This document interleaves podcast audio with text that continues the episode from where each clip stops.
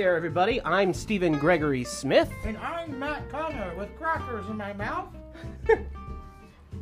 Uh, places, everyone. It's, it's you. Can you finish chewing before you say the next bit? It's time for the, Connor and Smith Show. Thank you, places. Oh well, you've caught us at a kind of rush moment. We are rushing, rushing, rushing because I did teach till 5:30. We have a no one's gonna hear what you're saying. You're in there. You have a Oh. what? um, I was teaching piano till 5:30, and we have another podcast starting at six. This matters to no one who's listening because No. clearly it's not six o'clock. Six o'clock where you are. So as one does, I simply added four crackers to a little bit of tuna fish salad. Inserted it into his mouth. and we are very excited about tonight's today episode. We going to do for crafts? Well, why don't you say what it is? Oh, this is called a spirograph. The spirograph was invented 1965. in 1965, and you basically uh, have all these little holes in like circular pieces that creates all these amazing designs. Um, and Stephen, why did you pick this particular craft project for tonight? Well, it was ten dollars. It was ten dollars. We eventually are probably going to get a Michaels um, sponsorship. uh, because it actually it creates things that kind of remind me of kaleidoscopic images. And our guests tonight are uh, Karen Darner, um, former uh, state representative, and Flo Lacey, who starred in our musical Kaleidoscope. And of course, Kaleidoscope centered around the disease Alzheimer's. And um, Karen approached us um, several years ago now. Gosh, I can't even think what year I'm in, but. Um, I mean, wanted to meet with us, and that's a whole nother story that we'll talk about with Karen because it's kind of a funny, very serendipitous uh, story about how we all met. And um, Yep. So we're very excited about tonight's episode. Yes, and we will be right back.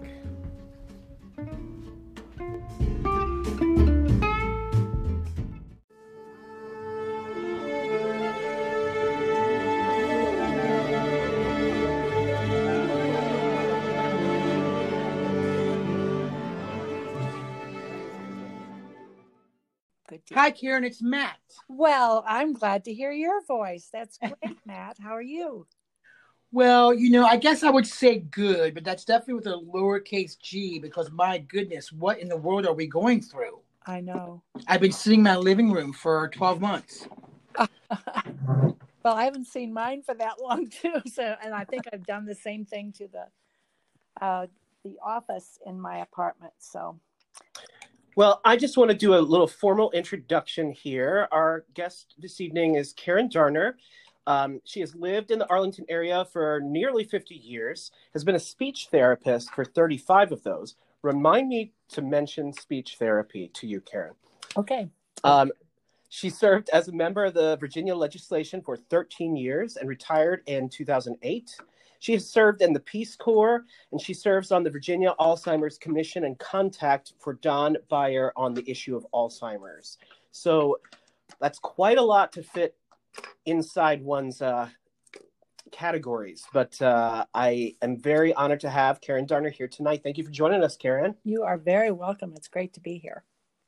Yes. Um, so, do you want to basically t- explain how the the crazy story of how we got to know each other? Because I now work in my day job for the Columbia Pike Revitalization Organization, Right. and I I believe you either called or emailed the organization. Can you tell the story of how you were you were searching for me and found me exactly where I was? Yes, I will.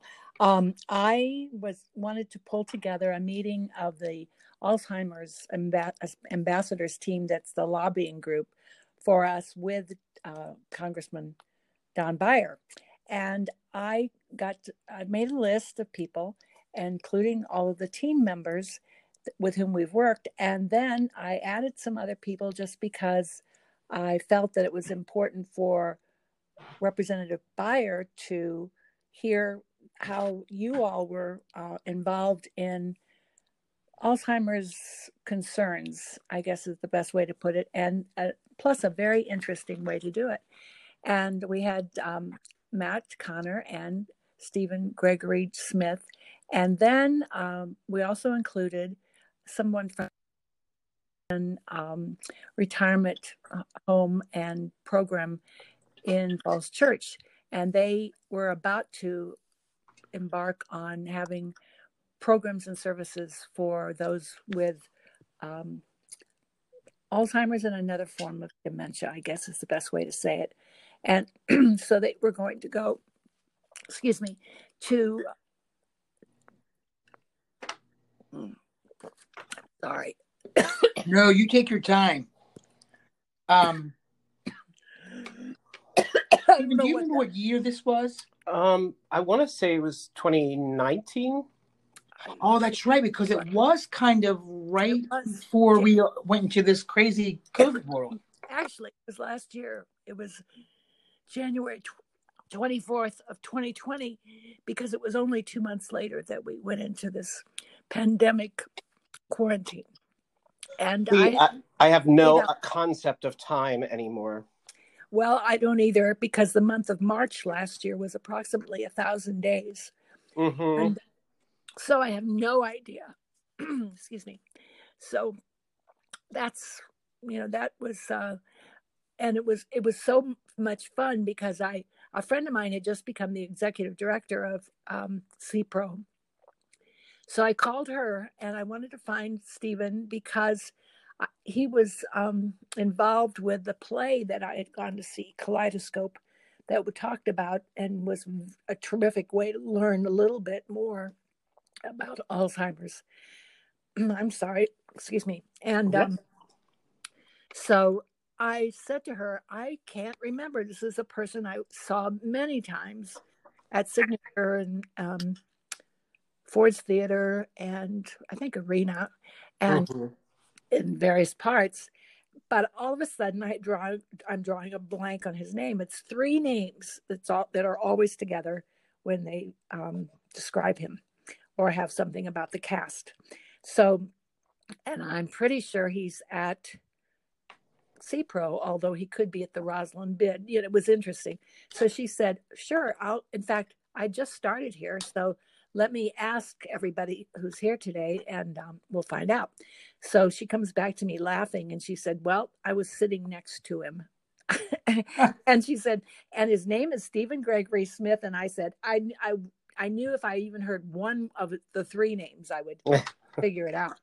But it was wonderful, and um, I got to meet Matt right away as well. And then we um, went to the the production of Kaleidoscope and participated in a, a question and answer period or and discussion really about um, where it came from, where the idea came from, and who were who were the people participating in it and how this could really be a great way to encourage people to see a, a production that was a great play but it's also um, a wonderful topic to learn a little bit more about every time so um, mm-hmm.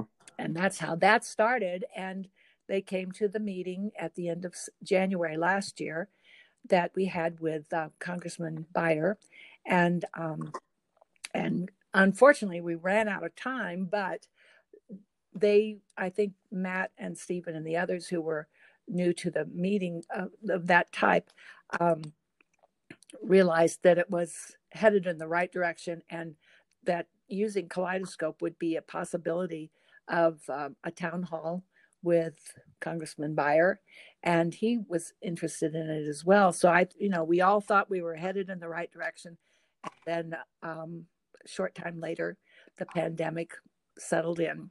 So, and we're, and we're still here. so, yeah. And Don Beyer has a very great interest in the arts as well. I know. Yes, he does. Yeah, um, he does. So we were trying to reach him where he can, you know, relate. Um, but he also has uh, the disease in his family, I believe. And, yes. And yes, he does. as do you, Karen. Can you speak to how the disease has intersected with your life? Well, um, it was in 2008, and I uh, felt my, my parents retired from Illinois to Arkansas. And um, that summer, uh, my sister and I went to Arkansas. She came from the Seattle area, and I came from the other coast. And we met in the middle, and something was wrong with mom. Uh, we could tell that there was some difficulty, and but it was really new to us, and we hadn't been there for almost a year. So, um, and I said, you know, lots of things are all always black and white, and you just assume it's going to be that way. But I, I probably had have never experienced such a black and white situation, so I should have been suspicious at the beginning. But when you are concerned about a loved one, you want to get, uh, and you're concerned about their health, you want to get to the doctor as soon as possible. And um, you have to think right away that every situation is going to be different for every person, no matter what the diagnosis ends up being. And so um, all I knew at that time was that mom, there was a memory loss, there was confusion. She would be in a familiar setting and it didn't look familiar to her. Or um, if we were driving in the car at night, she was very concerned about what was outside because it's dark, you can't see things well. And um, so when my sister Kathy and I got to Arkansas, uh, we knew something was wrong, and then we just had to be go about this a little slowly so that we didn't alarm her. Um, we wanted her cooperation and everything, but we also did not want to, to scare her.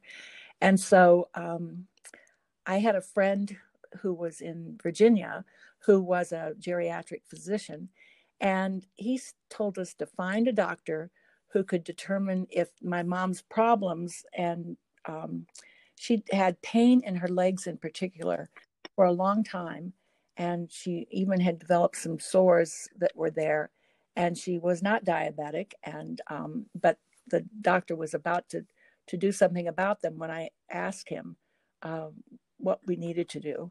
And um, our doctor here said make sure you have a doctor who can tell the difference between depression and dementia. And he said often when a person has had pain for a long time they become depressed. And um, and depression looks like dementia so many times. So you have to make sure the diagnosis is correct. And so um, we knew that uh, a diagnosis of dementia would be very difficult um, to explain and to understand and to, to deal with for a while but with that particular disease it's it doesn't have a cure and uh, in fact we have been our our slogan has been end Alzheimer's, and that is really the slogan for the Alzheimer's Association right now. And it seems that every year we get a little bit closer, but we don't quite get to a point where you can stop uh, the the um, growth of Alzheimer's, or you can't uh, protect someone completely from it. And um, so you're you're very tentative about it. And so we decided that, um, and, there, and we weren't new to this, or I guess we weren't alone in this. Families, lots of families, are concerned about family members and what can be done to help them. So we just had to, to move along as quickly and as cautiously as possible. And you have to have great uh, confidence in the doctor or doctors.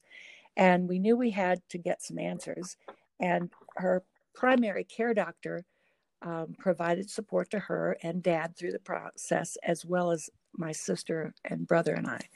And we became part of a team, uh, just like any other team. And there were a lot of medical issues in addition to her erratic behavior and memory issues. And they had to be addressed to find the final diagnosis. And I, I knew right away that we were going to become mom's advocates and we were joined by her doctors. We would share information all the time. Uh, they they shared in, their doctors shared information among themselves, but we also uh, were joined into that group occasionally. And um, what we, in fact, a couple of years ago, uh, the Alzheimer's Association interviewed a lot of doctors who do the annual or the, um, well, I guess it is an annual um, physical on patients over the age of 65. All patients over the age of 65 is what they're required to do. And uh, they're asking patients about their thinking skills, overall memory, and the way they adjust or don't to familiar and new situations. So we found that 16% of the people who are given the, the um, screening test are actually given the screening test. The rest do not get that test. And so you're not going to get the count and the, an accurate count or uh, at least a, an estimate of who, how many people are given the test, but also what are the results of the screening test and how many are given the follow up. So um, we took a look at this because I, and I said right away, they don't maybe not give the test because they're afraid they'll upset the patient. And then I thought of the other side, the flip side, that the patient may not pursue the test because the doctor hasn't brought it up. So I'm not going to say anything that may put a different idea in the doctor's mind. So we tell the people that uh, a lot of people ask about it, and I'll say um, if you're you know somebody's going to the doctor, and um, you have some concerns, write a letter to your doctor and make sure the doctor gets it several days before the appointment with your loved one, and um, and if you can go with them, but at least give them the give the doctor uh, an idea about what your concerns are, and and tell them you know if you can eliminate something or at least downplay something that you think doesn't need to to be influential, then do that as well. But make sure you're clear that it's just your from your perspective that that's happening, and that's really um, if the doctor has some heads up about it, they'll be able to get the um, the screening done and then know where to go from there. Uh, it took about seven months for my mom to get the final diagnosis, and it was uh, vascular dementia, which is like a lot of mini M I N I um, strokes, short uh, strokes, and um, she got to the point where she could, she would rub her head, and I'd ask her a question, and she said, "I feel kind of fuzzy," and she would lay down immediately, and and then that would make it a little more controllable, and she wouldn't have the lingering um, fuzziness or pain um, at all if you were laying down when she experienced it. Um, you always have to be the advocate in that in that instance. It's it definitely is is one of those. But you also have to keep in t- contact with the doctor before and during and after the diagnosis been made. And often you you have to keep in touch with them, uh, maybe frequently, if your doctor is trying to determine which is the best dosage or how many times a day or what the best medicine would be. And then you keep in contact and you can make recommendations or describe a problem or uh, indicate an instance when there's not a problem. So that is uh, sort of an ongoing diagnosis.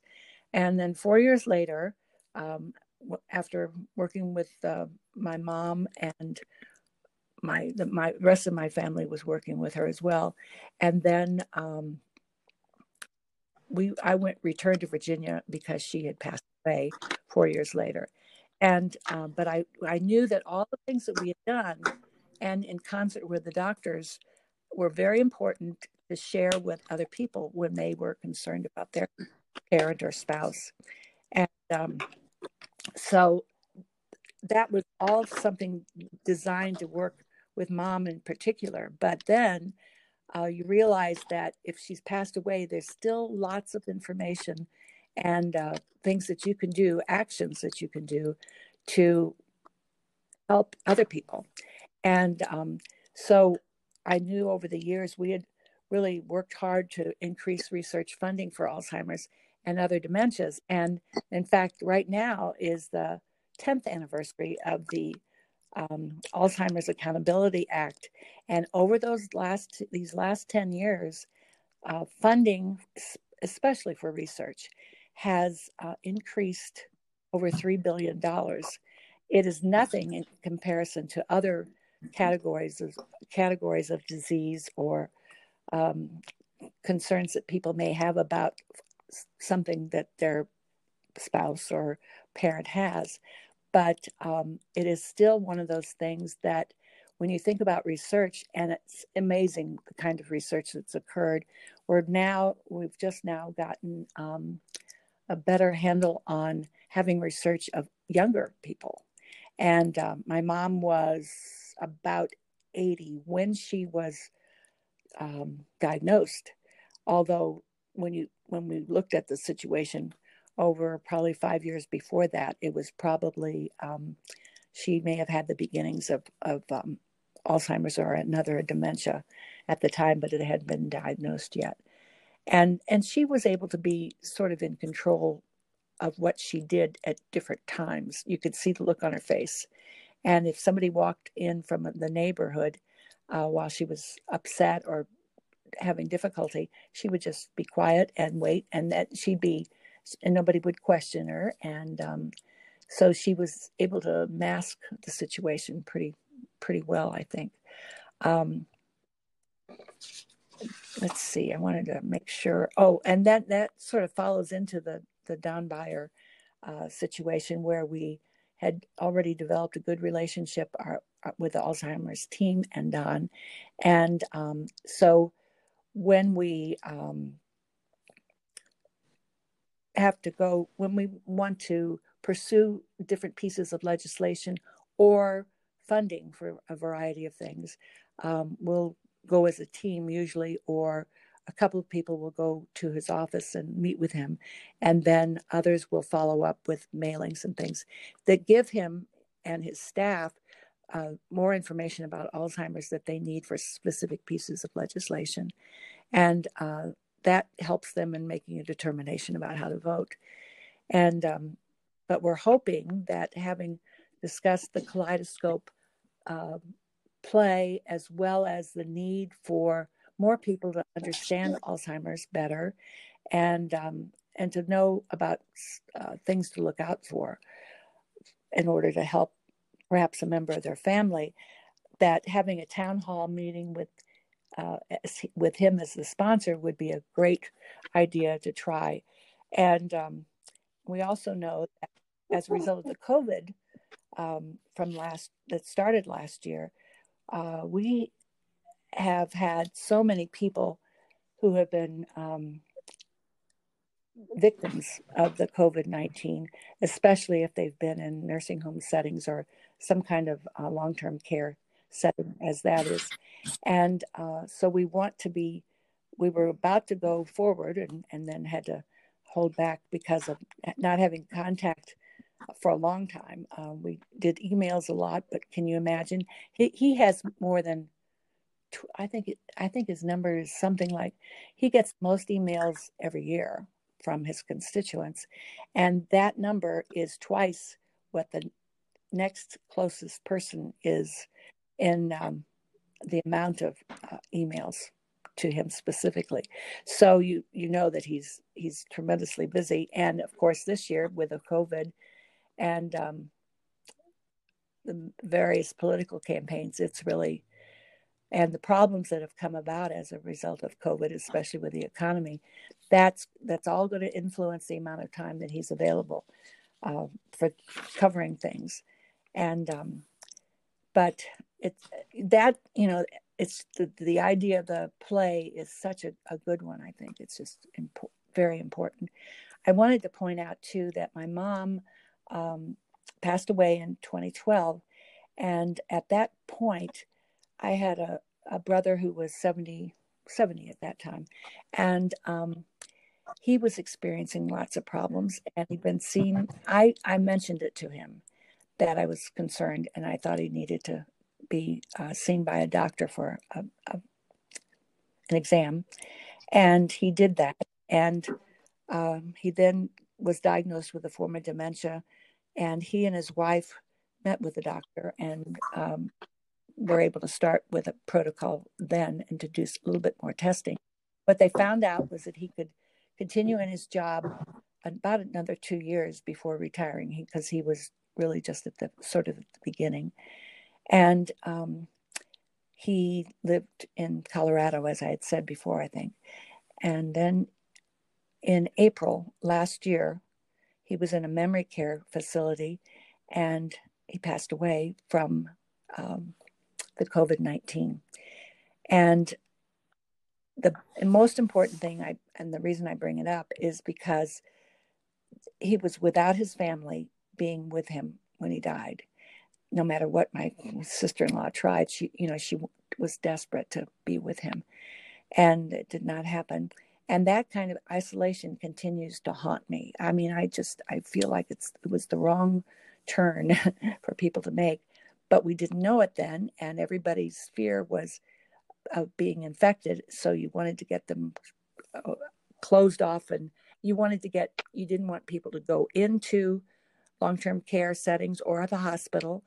And uh, even if the, it was a medical issue rather than um, the alzheimer's issue and um, and what it ends up doing is it shuts somebody away from the family and it's detrimental in the long run to many people. So I want us to keep in mind that this happened and that the next time, and there will be a next time, some ideas, um, we will we'll take a look at everything that was proposed during this time and decide whether or not it should continue.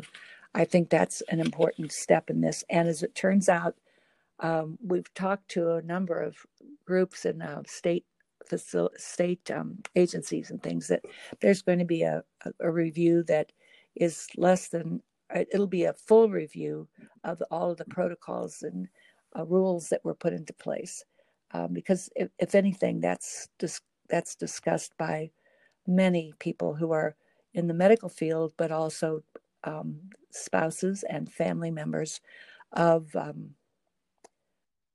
those who have experienced COVID this this year, whether you know. Great. So it's it's really it's one of those things that every time you turn a corner, it ends up being oh my, we have to do this, you know.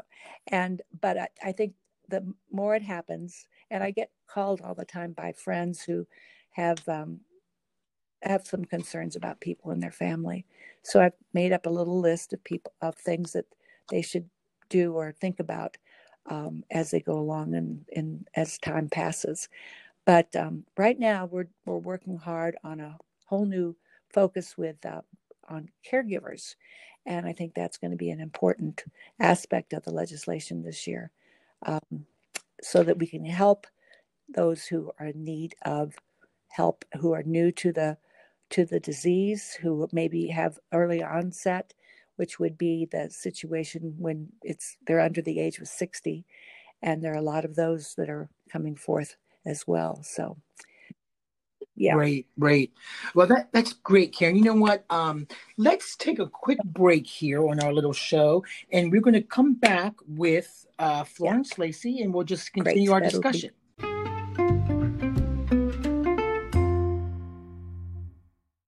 Hello, Stephen.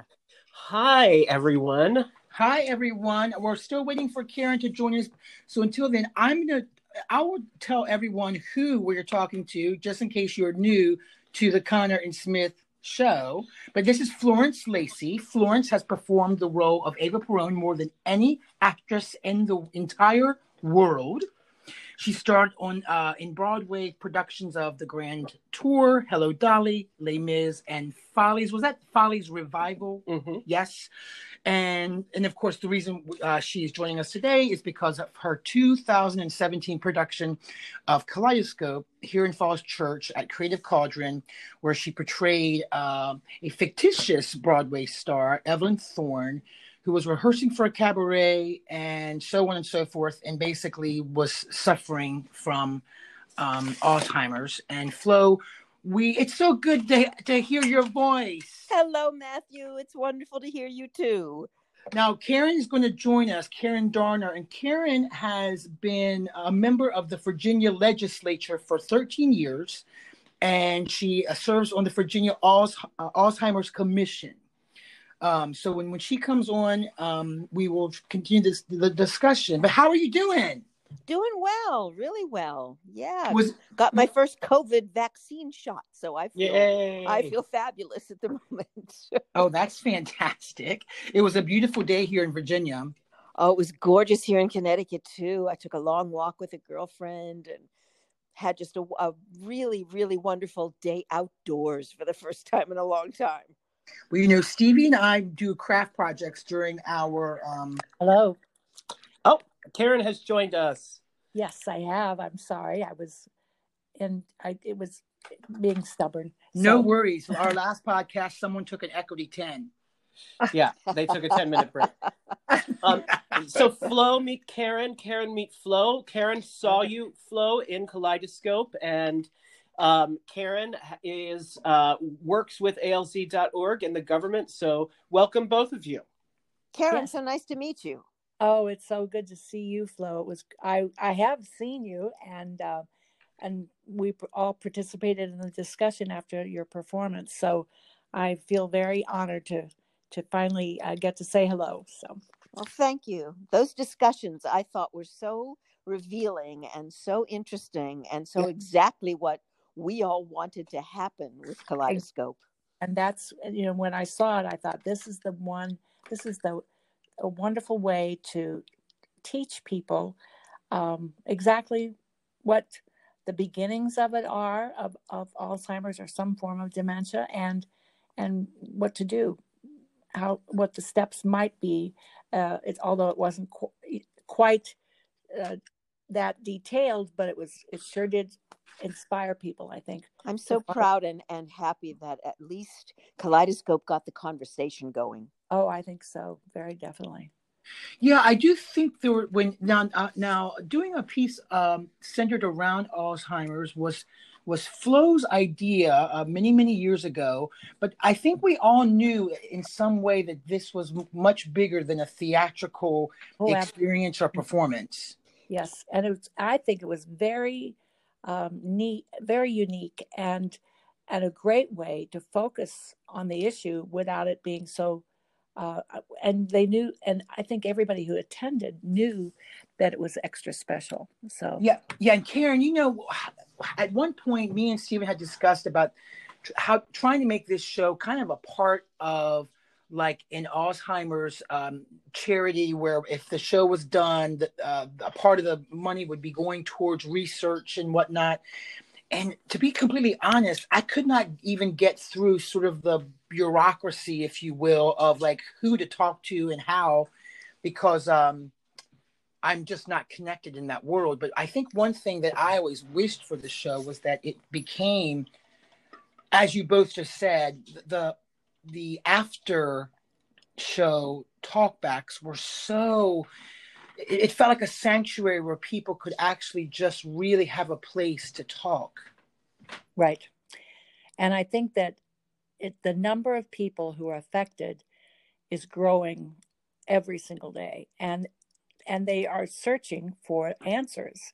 And this is a way to at least begin the begin the and um and it and it is right and it's true to form. So um, I I don't I don't think there would be any fear or um, lack of confidence in just attending and then participating in the discussion. I think that is an extra special touch that this yeah. performance had.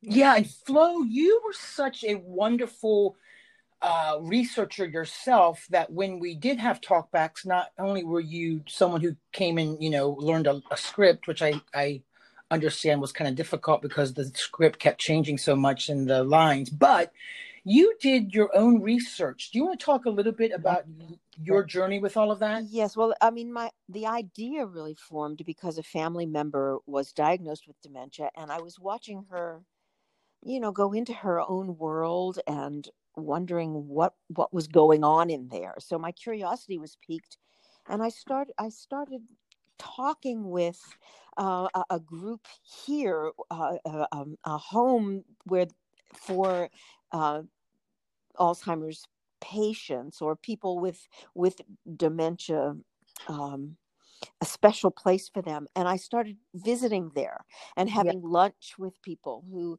had dementia and spending time with them, just chatting and seeing what they they like to do. There was one man in particular who I still see once in a while around the neighborhood. His name is Bob and he loves to paint. And his home where his wife is is in the same community that I live in. And yet he had to be in a special care place for a while because he became physically challenged. Right. and it it was it, he is an amazing person because through his painting and he also writes poetry. And so through these things he was expressing himself. So what better way to uh, investigate alzheimer's investigate the challenges of the mind but through musical theater through Mhm. talking and singing it so that it's an entertainment and yet it's something that stimulates discussion about something very serious that might touch your life someday and probably will. It really is good. And, you know, the music aspect of it, very often dementia uh, folks in the setting that they may be living in will participate in lots of musical activities because they remember lots of songs. Yes, they can remember the songs from their youth, even if they can't remember their child's name. Right, exactly. And there's a place in um, South Carolina that people are called memory makers, and you can go and, and volunteer and help. But and there are a lot of people who go in, and uh, they'll take their guitar or another instrument and start singing songs from the '60s or so, and people join in, and it's wonderful. And I know with my brother, he sang "Happy Birthday" to himself when we were there for his birthday. So those things that you hang on to forever uh, are very helpful and make you feel good. Go ahead, go ahead, Stephen. I was just going to ask, um, Flo, there was something that's stuck with me from your research um, in that facility with a gentleman who you asked him what it felt like um, to have the disease, and he said something that kind of stuck with me, and I'm sure you remember what it was, right? I don't. Remind me. oh, uh oh. yes, right. It involves sticks, Yeah, Sticks. Stuck in the sticks. Stuck in the sticks. Oh, that's oh, interesting. Oh, yes, I do remember. That was Bob who said that. That was Bob. Yep, It yep, was? yep. That was Okay. Bob. Stuck in the sticks. Yeah. Yeah, like like like it was there were there was something there that wouldn't move through. He was looking for the words, but they were stuck in the In the sticks. sticks. And that's a good description too. So, Yeah. Yeah. Well, and also another reason that me and Stephen decided on the the premise of it being in a theater and being an actress was because we thought it was just uh, uh, I don't want to say a, a gentler way to tell the story, but clearly we did not want it to become an hour and a half of um, something medical or, uh, or uh, from the medical side of things. We wanted to make it seem like we, there was some sort of entertainment in it, and that entertainment's the wrong word, but you know, to tell the story. Um, I thought that the talkbacks were so interesting Mhm. because yes. um, I've never. Well, I mean, we, me and Stephen both have had um, family members that have gone through this, and even with us, you know, there's not really a a place to. I guess there is a place to call, but there's not a whole lot of. Uh, you just kind of deal with it by yourself, and It's a big secret. it's a big secret. Mhm. Yeah, yeah, and and it was like an open forum and a safe space for people i'll never forget there was one woman there who was in early stages and she commented during one of the talk back that it was comforting to see the end of the play and that it That's gave her some right. sort of peace um and boy i mean it for as heavy as the material it really was a gorgeous and very uplifting ending uh, even though it made you cry every Yes, time. It was it was the the send off that everyone really deserves and hopes they get you know? Um, but yeah um, so I just want to say, Flo, you uh, your performance in the show was just so tremendous, and I'm sure it was very taxing to sort of put yourself through that time and time Yeah. Um, at Creative Cauldron. But it, it's almost like you become almost, um, you know, um, your art your art becomes almost like a ministry, if you will, of a certain subject matter that you have to take on as a performer.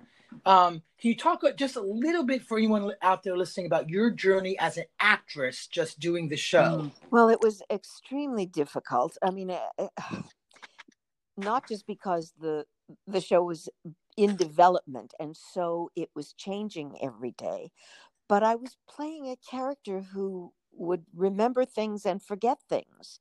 And that's kept repeating myself. And the next scene, I would maybe say exactly the same lines, but it was in a different place, a different time, a different, and I, I the confusion of that right. is, of course, what the confusion of the disease is. So it was truly made me feel like I had the disease, and that's mm-hmm. that's very scary for an actress to have to go through. It is. It's not only taxing; it's it's really kind of, uh, kind of scary. I, I can see where yeah. you really identify with people who are going through even a, a, an unsure situation uh, on their own, and then what you know, where do I go from here? So. Well, Karen, where do we go from here? Like, um, what happened with that um, legislation that we kind of met with Don Beyer about? Well, I think, uh, well, with that legislation, um, we've been really focusing on uh, allowing for a lot of money to go into research. And last year, we were able to have it increased. It, it sort of was the year that everybody woke up and thought, well, I I have seen people with that need additional help or need to have some evaluation to determine it. And so I, one of the bills was to increase the amount of research money, and what and that brought about. Uh, it was a surprise almost to the research world, and so there were people dying for the money uh, for the money to be released, and it was released, and they were able to do a lot of um, questions. One of them on the the idea of people getting uh, having the characteristics when they're younger than 60 years old, and all of a sudden they're not uh, they were not qualified under the Older Americans Act to get many of the, the things like um, Meals on Wheels, for instance, and and special treatment centers. Um, and so what they focused on the people and found, are finding now that there are some hereditary aspects which they felt that they had that information, but they also found a large population that it was lifestyle changes that seemed to influence what was happening to them, what they were eating, the amount of exercise that they had, um, in their general health in, to begin with. And so they're working with people. In fact, some of the research in the past has been done with a category where everybody has the same label, but they are very definitely different. And uh, some of it's with their age, some of it's with um, they may have vascular dementia like my mom did, or they may have a different kind of dementia where it's affecting perhaps uh, their mobility as well as the effect on the brain, because there are parts of the brain that have um, mobility. So if they focus on those people and they do the studies with the you know 55 year olds who are um, in good seem to be in good health and all of a sudden there's they're they're having difficulty not put all the not all of the dementia people together in a study then you're going to get inconsistent results because you've got such a variety you know like at the beginning i was ta- talking about the fact that not every person does exactly what the other person might do if their category is dementia. And so you really need to break it apart. And that's where they were getting a lot more information. There's a, a, a drug now that is uh, going to be perhaps uh, much more positive than we've ha- ever had. And um, they're doing the testing to determine that, but they're able to, to do it with certain populations rather than just the dementia population. So we have to wait and see from that, but it's it's a much more intelligent way to approach, I think, the situation.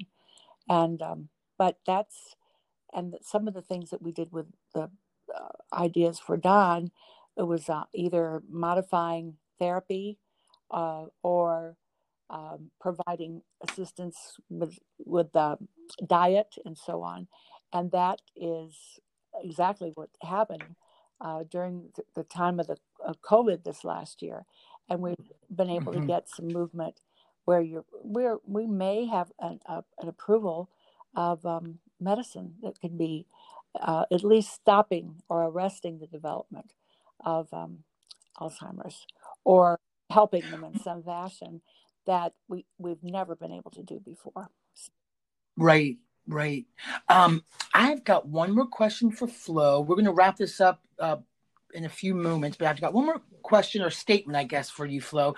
You know, we know as actors and um, and performers how sensitive the room can be at, at, times if you're dealing with you know sensitive information or material. And not that this information was sensitive but we definitely were being very delicate about you know well, is this too too far? Is this not far enough? And you we of course love to work with our friends. We also like to work with people who we're not friends with but we are friends with flo me and Stephen, and um, it was a great collaborative experience in the sense that we really tried hard as a team to really um, the blocking the uh, some of the props that we asked for um, some of the things came straight from you Flo of just wanting a, a way to um, sort of exaggerate or show um, different examples.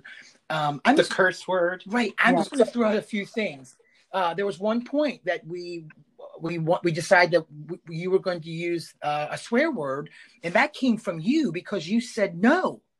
I would I would say that. Do you I remember do. that? I do remember that. I, I, remember that. I remember little details like um like the pens, and that really came from a, a woman in the the facility that I visited who had to have a whole lot of pens and was constantly writing and mm-hmm. all those little details I think help to tell our little story and we seem to all be on the same page about what the point was we wanted to make and what mm. what we were hoping would stimulate the discussion and I think that was what was so rewarding about doing kaleidoscope well, it was so it was so precious to have all of your input, uh, everyone's input, but especially yes. yours in telling that story and that journey uh, for so many people that got to see it. And uh, if you had, it didn't see it, I've got a bootleg here at my house. But anyways, um, uh, but yeah, just all of those details that really helped to. Um, you know, I, I guess a lot of people, even in the audience, saw themselves as the. Caretakers. Mm-hmm. Um, and I know that that's even a, uh, an entirely different discussion of the the amount of pressure and anxiety that a, a, caretaker goes through trying to sort of navigate the disease with a loved one or a partner or whatever. Um, but I just want to say I I love you. I thank you so much for being a part of Kaleidoscope and being a part of that very brave and bold uh, choice that I thought was a beautiful evening. Thank you, Maddie, for taking on that project. I'll never forget. It was 10 years earlier, I think, that I came to you with that idea. And oh. it took that long to bring it to fruition. But, you know, that you stayed true to it and really mm. wanted it to happen. Well, you know, I'm now I'm now 51 years old, and I didn't I, I, didn't maybe 20 years ago, but you know, I do now really see a sort of divine organization that kind of happens yes. in life and for whatever reason i think that that was the the right little black box. It was the perfect little cast and it was it was it was very um complex yet very simple. So um anyways um thank you so much for joining us flo. Stephen thank you karen for joining us. And you can learn more at alz.org uh, about ways to help and anywhere else we need to point people? Karen? Well, there's a group called Trial uh, Match, and it's Trial Match at alz.org. And that is if you want to participate in a study of some kind. And you could uh, go to the website and get the list of studies that are currently there. And that will, you know, if you're interested in doing something like that, it would be a great, great help, uh, wonderful for the future. All right. Thank you very much. And we hope to see you both soon. Yes, Stay great. safe. You too. Thanks for having us. Bye bye.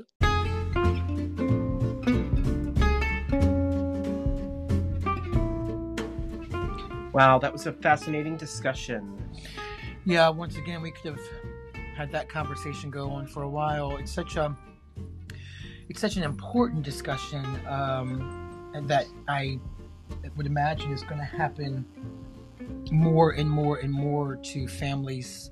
Um, It's gonna. It touches everyone. I mean, almost everyone you know knows someone, um, and that's that's part of what um, Karen touched on. Um, so, how did our art projects turn out? well, um, if you hear rustling, that's the dogs.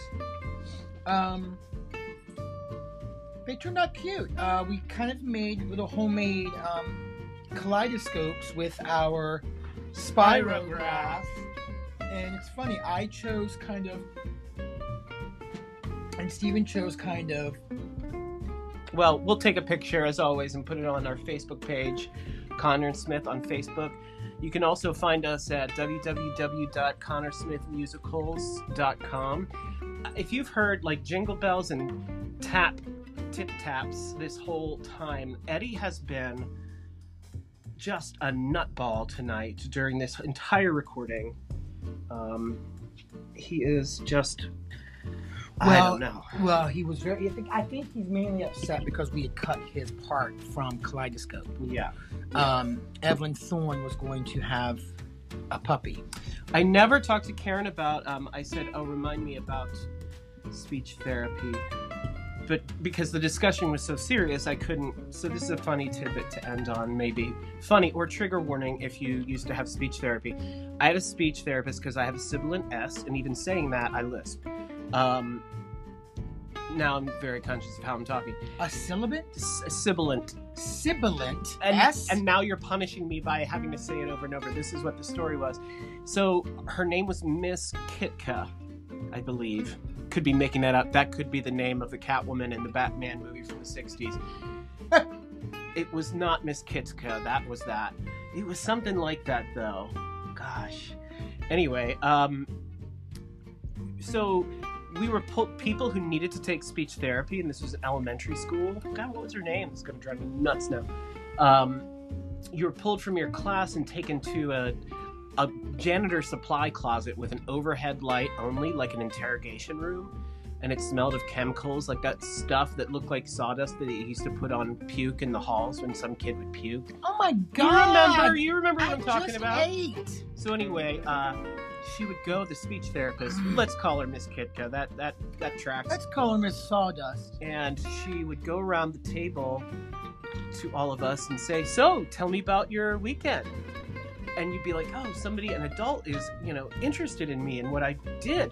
And so, inevitably, the kid or me or whoever would say, "Well, I went down to the the store," and it, and she'd go, "Store," and make you say it again, and you like all of a sudden we're like, oh my god, I'm so, fr- I, I did it wrong, and now I'm conscious I'm speaking incorrectly, and then I would say it the correct way.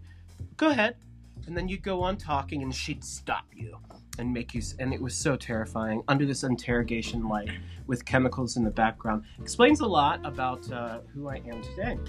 I went to speech therapy when I was in first grade because of my raspy voice. My whole family on the Conner side is uh, kind of sounds like me, basically, and um, so they they sent me to speech therapy, and I, I don't know if I didn't tell anyone for a hot second, but I just kind of went because it was a part of the school, so I, I just went. And then they thought I was allergic to chocolate, so I wasn't allowed to eat chocolate for a while. Because that makes sense. And then one day my mom marched into school. I think this is the truth. If it's not the truth, mom, give me a call. I think my mom ma- marched into school one day and they were like, "We're sorry, we're giving him speech therapy. It's it's it's for his raspy voice." And she grabbed me and she said, "He's a Conner." and that was it. No explanation needed. Like you should know, they all sound like that. That's funny.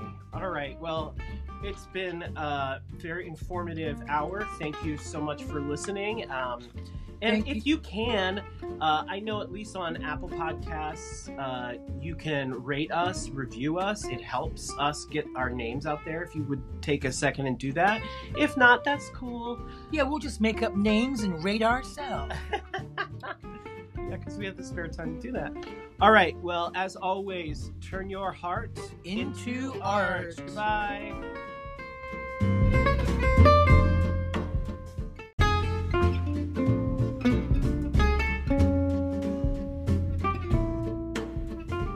I'm Stephen Gregory Smith. And I'm Matt Conner. Places everyone, it's time for The Conner and Smith Show. mini so. Thank you, places.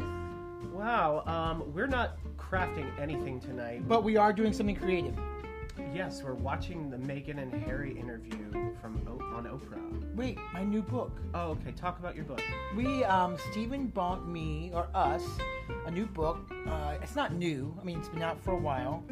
Um, it's called Big Magic by Elizabeth Gilbert. And I sat down today and I've read, like, you know, maybe 20% of the book. It's just fascinating. It says Creative Living Beyond Fear, which is you know, I think what everyone should be doing, which what is what it, what we are trying to do clearly is to live creatively beyond fear. So there is that. Um, and what are we gonna what are we gonna talk about? Uh, this Meghan and Harry interview is all that anybody's been talking about. We haven't had a chance to see any of it. We're watching it now, and oh boy, Yeah, it's a lot going on in here. I mean, just coming out with the truth bombs left and right, and here for it. Um, yeah, Anyway, we were walking the dogs tonight. oh yeah, this is a cool story. And this happened in uh, around Halloween. In one of the courtyards, we see these. Wait, wait, wait. So we we go back around Halloween. Yeah, Around Halloween time, we were walking the dogs. yeah. and we happened to stumble across in our area there's like these little like mini driveway alleyways that sort of are the, the back of people's separate people's backyards kind of thing. But this was out in the parking lot area and we were walking the boys and all of a sudden we saw some dancing in the um, parking lot. And it was it wasn't cold but it was not warm. Mm. and um, after we started stood there for a while and watched, we realized that this was not someone just dancing around. This was a Well choreographed, choreographed. yeah. well choreographed piece, and we wanted so badly to like run up and say, "What's happening?" They had a fog machine. Mhm. They were moving from place to place. They were being videotaped. Um, So, but we we clearly didn't want to interrupt their performance and be like, "What y'all doing?" hey um so then we, we never figured out who it was or anything but steven what happened today We're we're walking the pugs and we come to where we're usually going to go down this alley, and there they are again in different costumes and um, well, everyone knows a dancer has more than one costume yeah, just saying. So it was really a moment where I kind of looked at Matt and we both had the same thought, like we have to go ask what what who they are, what's going on. So come to find out, they are Nomad Dancers. Um, that is the name of their company. They performed at the White House. They performed across the world yep and they live right across the street from us and it's got to be serendipity on some level uh, so we're creative level. we're really really excited to connect with them. Uh, there was instant enthusiasm between both parties um, so I, I hope that that I, I think i think they described us as oh you, you you're the guys with the pugs. No the halloween house. Oh then that came later. Yeah are you the halloween house? We're the halloween house. Um, so we just emailed them because we want to like really find out and have creative people on our show, and I think that's just thrilling to find out what they're all about. So they'd mentioned belly dancing, Mhm. Persian dancing, and um, yeah, a whole bunch of other stuff. Yeah. Um, so, yay! I, I can't wait to kind of explore that further and find find out more about them because they seem fascinating. If you want to check them out, on the good old internet, it's nomaddancers.com. N O M A D D A N C E R S.com.